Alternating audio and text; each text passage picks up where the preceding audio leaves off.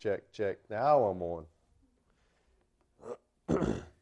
Thank you, Hannah, for uh, leading us this morning. Uh, want to continue uh, this morning in the book of Matthew. So if you have your Bibles, you can open up to the book of Matthew, chapter 12. Uh, want to ask that you remember uh, Joel and Ashley and Joseph. They are uh, traveling today. Uh, they had an opportunity this weekend to lead a conference, lead worship at a conference. So I want to remember them. Uh, and so grateful that we have uh, such competent and wonderful uh, musicians to fill in uh, whenever they're out. So thank, thank you very much for Hannah. Uh, I know that uh, that she was a little nervous this morning. So as as you leave today, please let her know how encouraged you were by by her leading us. also wanted to encourage you. Bo mentioned for just a moment this morning about our life groups. Uh, most of our life groups are meeting twice a month. Uh, we're meeting uh, uh every other week. However, uh, the life group that Brother Dave is leading is meeting every week, and they're studying the book of Romans. Uh, so if you are bringing your kids or bringing your teenagers to church for those other weeks, slip in uh, to Brother Dave's uh, life group and sit alongside him as he studies uh, the book of Romans. So they will be meeting every week, while most of our other life groups are meeting uh, twice a month. Their group is meeting every week. You can see uh, the sign up sheets for those life groups are in the back. And so we're excited about what God is doing through the fellowship here at Redeemer. Well, like I said, if you have your Bibles, you can turn to the book of Matthew, chapter 12. We're going to be reading verses 38 through 50 this morning, 38 through 50. Jesus has been discussing his healing of his casting out of the demon possessed man with the Pharisees. And this is where we pick up the story. Matthew chapter 12, verse 38. It says, Then some of the scribes and Pharisees answered him, saying, Teacher, we want to see a sign from you. But he answered and said to them, An evil adulterous generation craves for a sign, and yet no, shine shall, no sign shall be given to it but the sign of Jonah the prophet.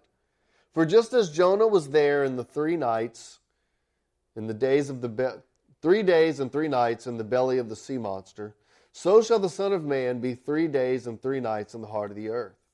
The men of Nineveh shall stand up with this generation at the judgment and shall condemn it because they repented at the preaching of Jonah. And behold, something greater than Jonah is here. The queen of the south shall rise up with this generation at the judgment, and she shall condemn it, because she came from the ends of the earth to hear the wisdom of Solomon. And behold, something greater than Solomon is here.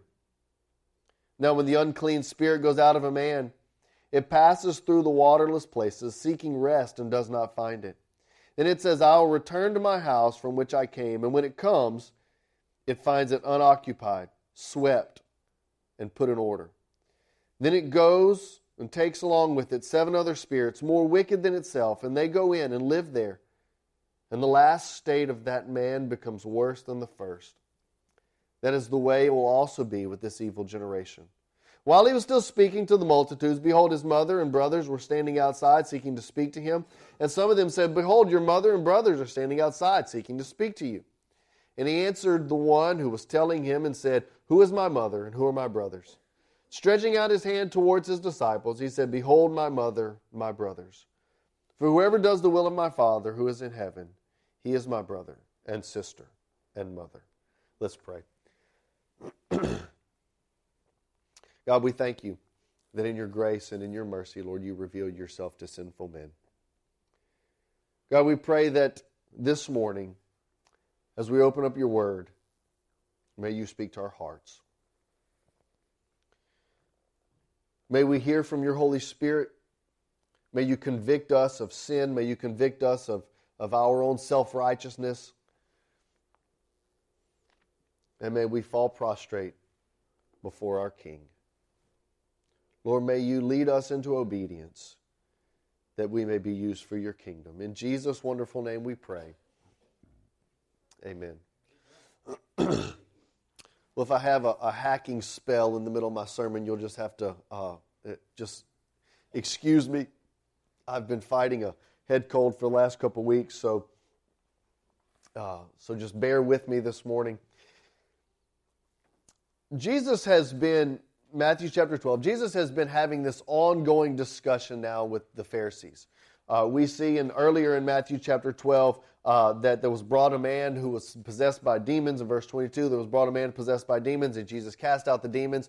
And the Pharisees say he is casting out the demons by the prince of demons. And then Jesus says, No, if I were, why would that, that wouldn't make any sense? A, a, a, kingdom divided against itself cannot stand. Why would Satan cast out Satan? And so Jesus has this ongoing discussion with them. And so this is this is kind of where we pick up the story. And I pray that as we leave here today, that, that you would be filled with the Spirit of God in such a way that you would live differently.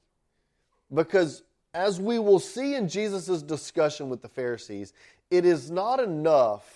It is not enough just to get rid of the bad things in our lives. It's not enough just to change our behavior so that, so that we, we look the part, but we must be filled with the Spirit of God in order that we are truly different. So, Jesus is, is confronting the Pharisees, and so I want us to understand that while the multitudes are there, that Jesus' main audience for this particular passage are the Pharisees. And so the Pharisees come up to Jesus, and we look at verse 38, and they ask Jesus for what? They ask Jesus for a sign. Now, keep in mind, what has Jesus just done?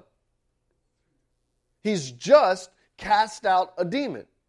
And if we go back, if we go back through the text in Matthew's 8 and 9, whom the Pharisees were aware of what was going on in, in Jesus' ministry, in Matthew's chapter 8 and chapter 9, Jesus performs 10 of the 35 miracles that are recorded in the Synoptic Gospels. 10 of those take place in Matthew's 8 and 9. And so in Matthew's 8 and 9, Jesus has performed at least 10 miracles. And in Matthew chapter 12, where we are, Jesus has just, he's just cast out demons. So the question for a sign is somewhat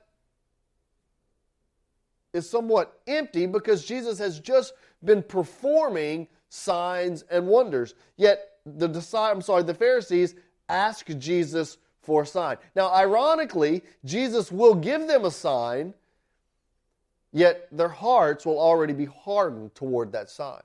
Jesus will give the Pharisees a sign. In fact, he tells them what sign he will give them. I will be buried, be three days in the earth, and I will rise again. It is, it is, it is the, the the epitome of the death, burial, and resurrection of Jesus that the Pharisees will deny. It is the very essence of who Jesus is. The problem is that for the Pharisees, their hearts were filled not with the Spirit of God, but their hearts were filled with the law of God. Now remember, this is, this is a very, a very easy place for us to get with the Pharisees because remember for the Jewish people and for the leader the leaders of the Jewish people there were three three main pillars of of their faith. One of those was the law of God, one of those was the temple, and one of those was the land. God had promised them, He said, I will give you a land, I will give you a, a, a, land that flows with milk and honey, and He had promised it to them, and He had given it to them. Yet because of their disobedience, because of their idolatry, they had been exiled from that land. Jesus had, God had promised them that I will give you a place that, that, that Solomon will build for me a house and my presence will dwell there. Whenever, um, whenever Moses was, was in the wilderness with the Israelite people. They had a tabernacle, they had a place, a dwelling place for God. And once the tabernacle uh, gave way to the temple, the temple was the dwelling place of God. The presence of God dwelled with the people. In the Babylonian exile, the temple was destroyed, and there was no longer a dwelling place for God. So the land was gone, the temple, the dwelling place for God was gone. The only thing that was left was the law of God. And so the Pharisees and the Israelites were so emphatic and so emphasized on the law of God that the law of God filled their heart and the law of God became their God. Rather than worshiping the God of the law, they worshiped the law of God. And in doing so, their emphasis became do what is right. do what is right. And the emphasis became our behavior and our actions rather than our heart. That was the whole essence of Jesus' Sermon on the Mount. Go with me, if you will, to Luke chapter 15. I want us to see how this is not, this is not what God desires for his people. Luke chapter 15. Luke chapter 15, verses 2 through 7.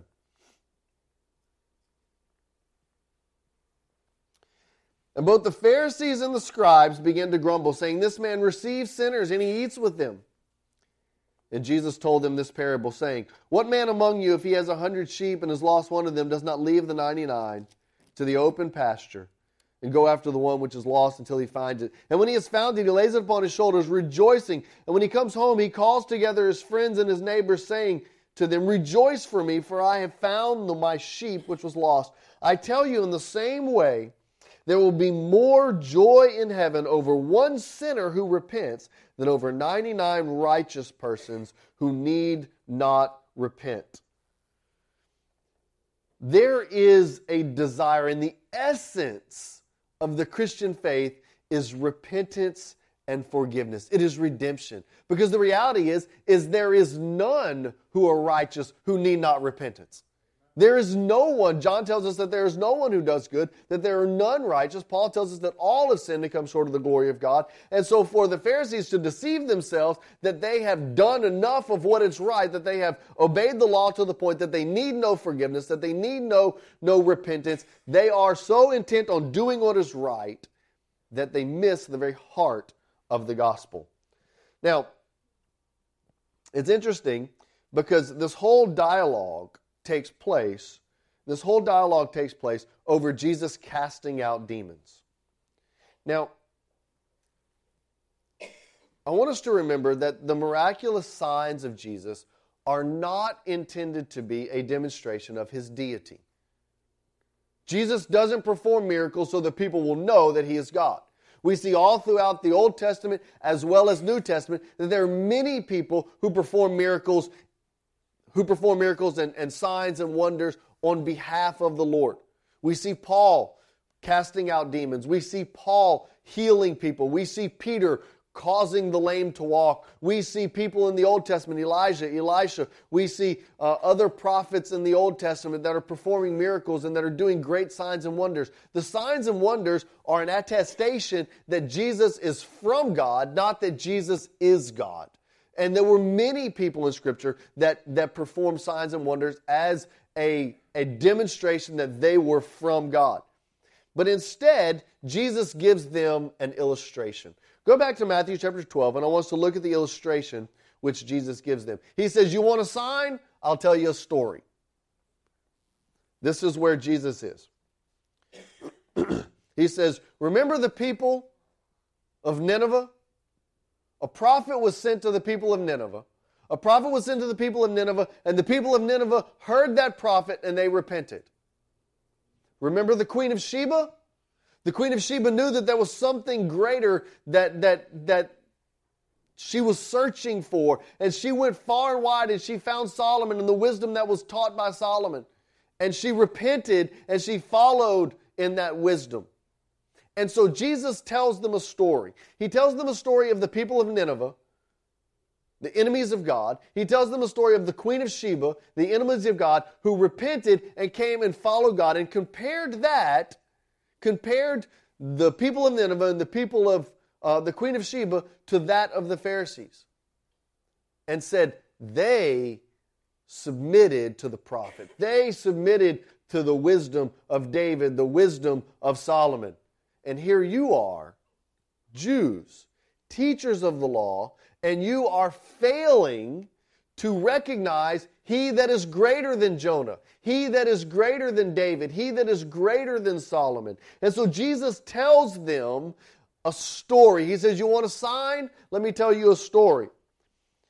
Instead, the arrogant, pious Pharisees reject the message of Jesus while the Gentiles hear and repent. So you see what Jesus is doing? He's saying, You Pharisees, you look down upon the Gentiles. You look down upon the, the, these heathens, these people who you consider less than, these people who you consider not worthy of the grace of God. And look, the grace of God has been poured out to the people of Nineveh. The grace of God has been poured out to these Gentiles. Why? Because they heeded the words of the prophet and they repented. But you are so pious, you are so high and mighty, you are so, so consumed with the law of God, so consumed with doing what is right, that you fail to see that you're in need of repentance. You fail to see that even in your pseudo righteousness, that you're in need of the grace of God. Jesus pointed out that he is greater than the priestly order. Jesus pointed out that he is greater than the prophet. Jesus pointed out that he is greater than the kings. You say, well, where in the world did you get that? Where is Jesus just coming from? He has just casted out demons. When? On the Sabbath. Remember this, this is how this whole conversation got, how this whole conversation began? Jesus' disciples were eating on the Sabbath, and then Jesus casted out demons on the Sabbath, and they began to, to address Jesus' and his disciples' sin on the Sabbath. And Jesus said, Was not man made for the Sabbath, but the Sabbath made for man? And Jesus questions the whole priestly order. Jesus demonstrated that he is greater than the priestly cult that has been, that has been constructed by man. And then he makes the statement here in Matthew chapter 12 that he is greater than the prophet Jonah, that there's one who is greater than Jonah that is here with you. And then Jesus later on in the very next verse makes the statement that he is greater than the king, he is greater than Solomon, that there's one who is greater than Solomon here with you now. Jesus has just made the statement and just made the point to the Pharisees that there is a priest that is greater that is with you. There is a prophet that is greater that is with you. There is a king that is greater that is with you because Jesus fulfilled all of the offices of prophet, priest, and king. That there is one who is greater that is standing before the Pharisees, but they are so blinded by their own righteousness, they're so blinded by their own effort to fulfill the law of God that they miss the grace of God standing right before them. The illustration of Jesus returns them to the whole point of this initial discussion. And that is freedom from evil is not the end game. It's not enough to get rid of wickedness, of evil in your life. It's not enough to get rid of evil. When we insist that the heart of Christianity is based on behavior, we miss the gospel message. How many of you have ever vowed to change a behavior in your life? We just began New Year's, New Year's resolutions. Many of us, you know, say we're we're, you know, I'm going to resolve this year. We're we're going to I'm going to lose the weight that I've been trying to lose. I'm going to go to the gym every day. Maybe maybe maybe you're more spiritual than that. And maybe you realize that, look, this, this temple, this, this shell that I'm walking around in, there's no hope for it. It's already past the point of no return. So we're going to work on the heart. And we're going to vow to, you know, we're going to read our Bible, we're going to do our devotion, we're going to, we're going to do whatever it is that, that, that we vow to do. And we're going to do it every day. And we, we make this, this desire that we're going to, we're going to vow to change our behavior. Has anybody ever been there? Maybe, maybe, you, maybe you go to a revival, or maybe the Holy Spirit just gets a hold of you at a, at, a, at a conference or at a retreat, or maybe on a Sunday morning, and you make a vow, I'm gonna, you know, I am going to do this or I'm going to do that every day from this point forward. Has anybody ever been there? How about this? How about, how about, has anyone ever been at the place where they say, you know what? I can no longer continue to have this behavior in my life. I, I, must cut it out. The Lord has, has convicted me. I know that I cannot continue to do X, Y, or Z and, and call myself a Christian. And so I vow that from this day forward, I'm going to be different and I'm no longer going to do this or that. Has anybody ever been there? Whenever I was in high school, I was in 10th grade, and as a, as a young man, I had, I had a bit of a. Uh, I had a bit of a foul mouth. I thought that that it made me cool. It made me accepted by my friends to talk like a sailor. And so, whenever I was a, a young man, uh, and you know, when I thought that adults weren't around, uh, I would often uh, use profanity and curse. And uh, there came a point in my life uh, whenever I began, I got invited by some friends to start going to church on a Wednesday night because they had a youth service, and, and they said, "Why don't you come and go?" And I said, "Gets me out of the house. I can I can go hang out with my friends. Sure, I'll go to church." And so I began going to church, and I realized that that around those people, it wasn't cool to talk like I normally talked.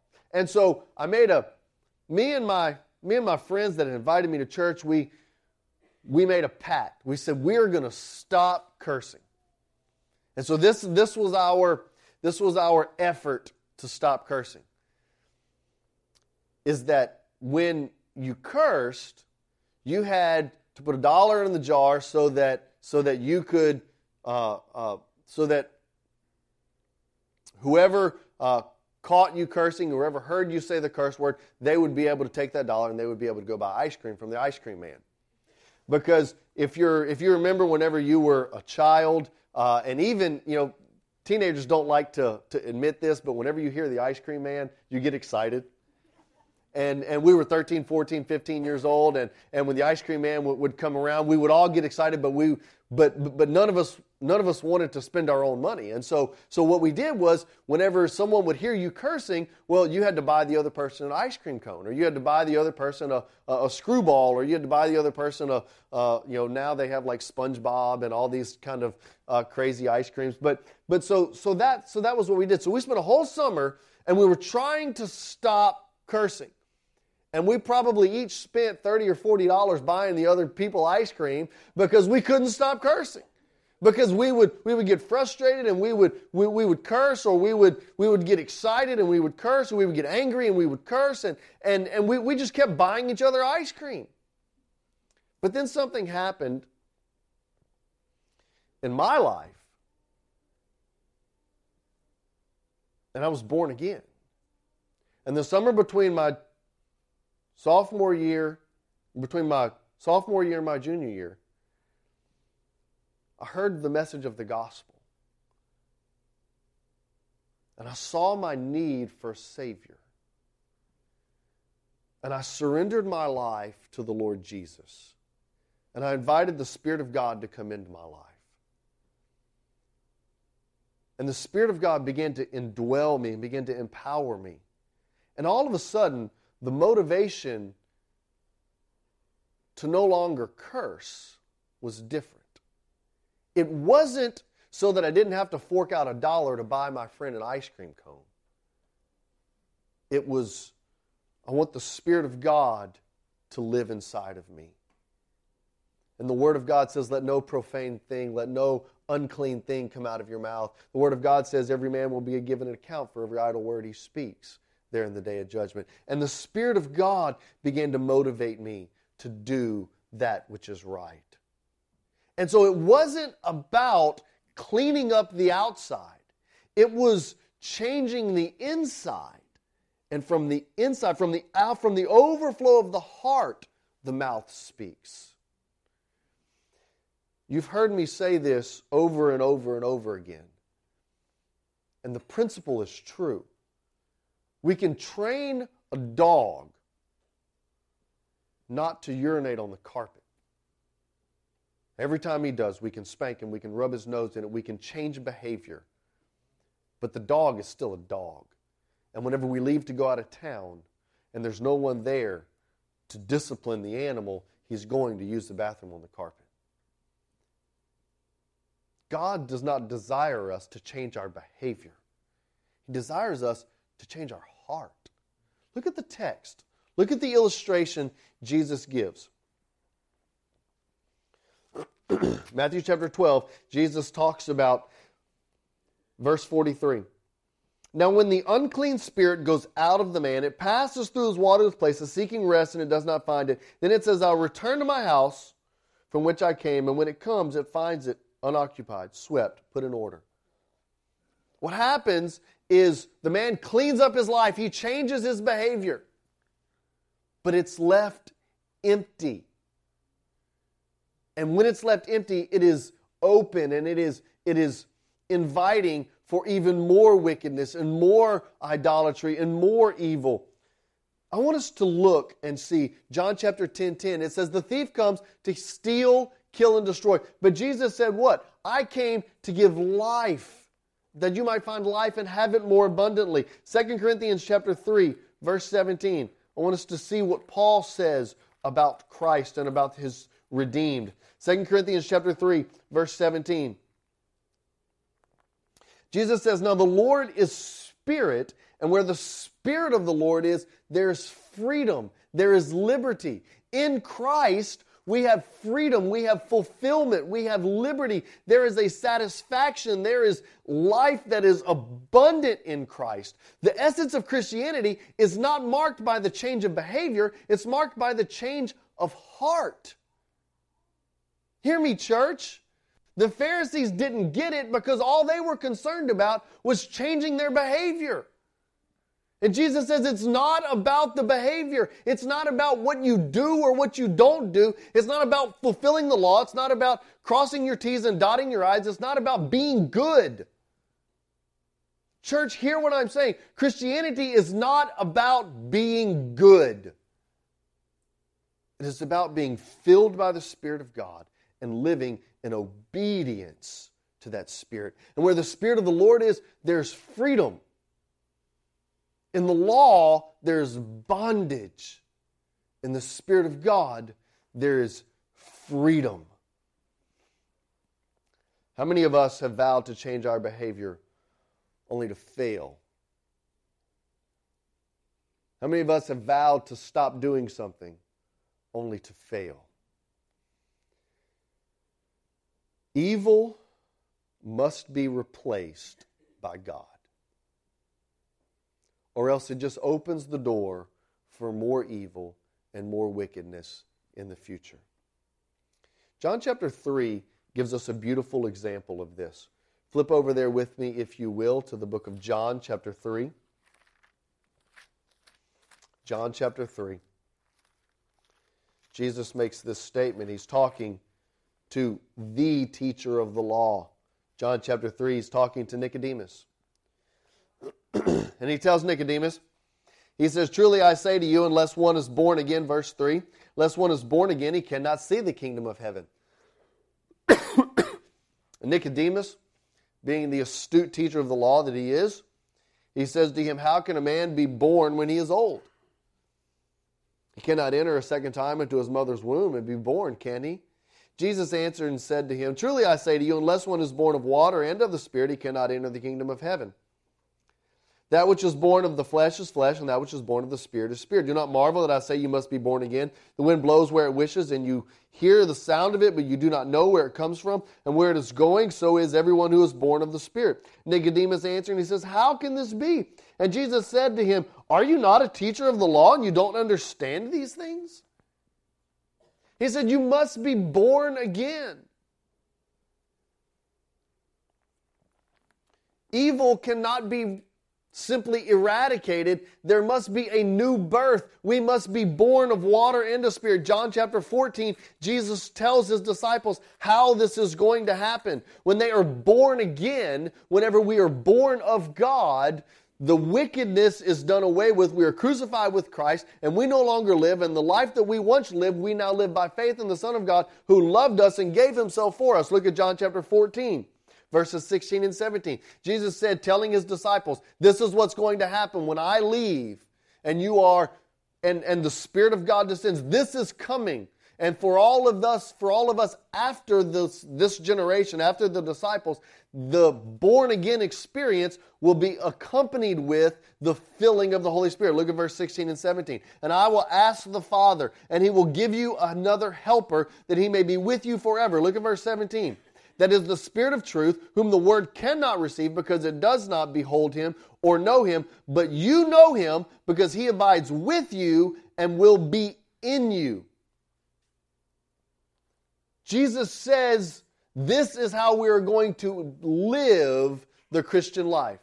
Evil is going to be done away with because of the death, burial, and resurrection of Jesus. Jesus said, I will take care of the issue of sin. But we just saw that the issue is not just stop doing the bad things, get rid of the bad stuff in our life. The bad stuff in our life must be emptied, and that, that vacuum that is created in our life must be filled with something. What must it be filled with? The Spirit of God. When we are born again, when we are born again, the evil is done away with, and we are filled with the Spirit of God. How in the world is our behavior ever going to be able to truly change? Because that which is inside of us truly changes. Paul said it like this in 2 Corinthians chapter 5 verse 17. He said all those who are in Christ are a new creature. The old has passed away, behold all things become new. How is that possible? Because God himself indwells us. It's not enough just to get rid of evil. Evil must be replaced by God. He must dwell within us, live within us, occupy our hearts, occupy our minds, occupy our thoughts. Let us never, church, strive to be better, but let us strive to surrender more to Christ.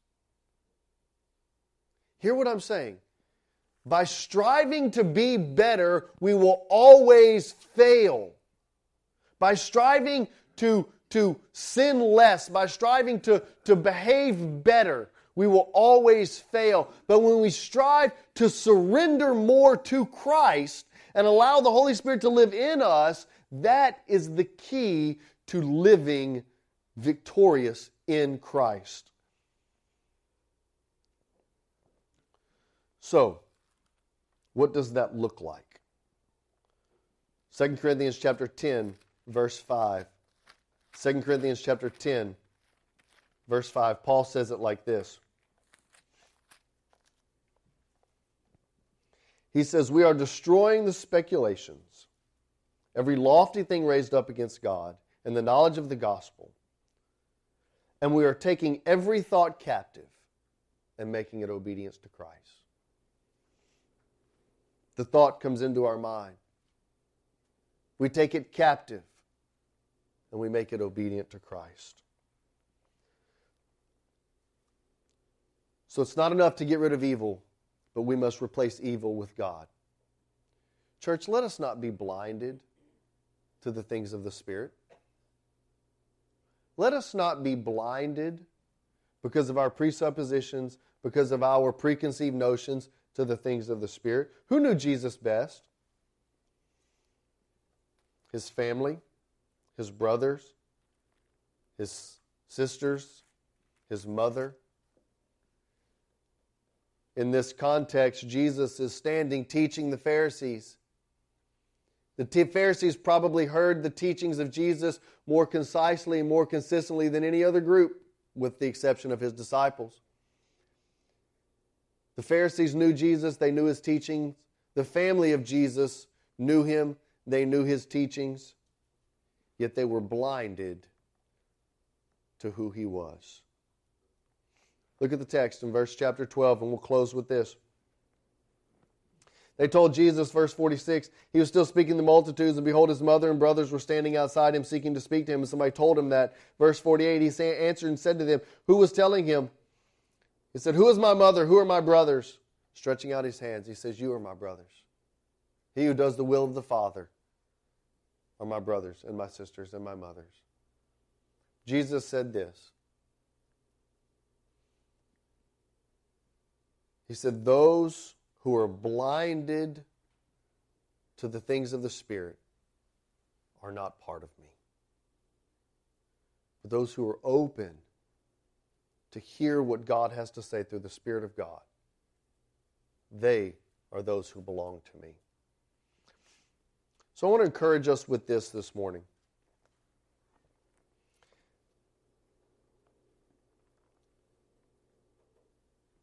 The Spirit of God in us is what empowers us to live differently. There's something that distinguishes the Christians those who have called themselves, those who have been called and set apart by God from the rest of the world. What is that? The Spirit of God in us, living through us. If there is something in your life today that you know you need to change, you cannot do it on your own, church. It's like striving after the wind. There's something in your life that you know you need to do better. You cannot do it on your own. Surrender to the Spirit of God. Let's pray.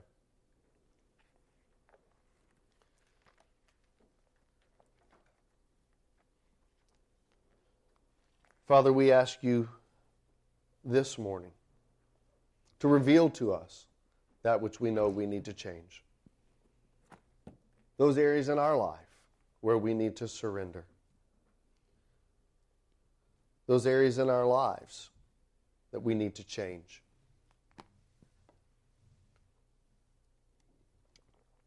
Knowing that we cannot do it in and of ourselves. God, may you fill us with your Spirit. May you give us grace. May you give us forgiveness. Lord, there are things that we need to repent of. We need to turn from.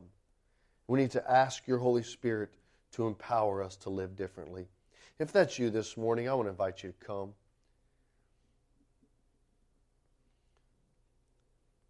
You don't need to vow.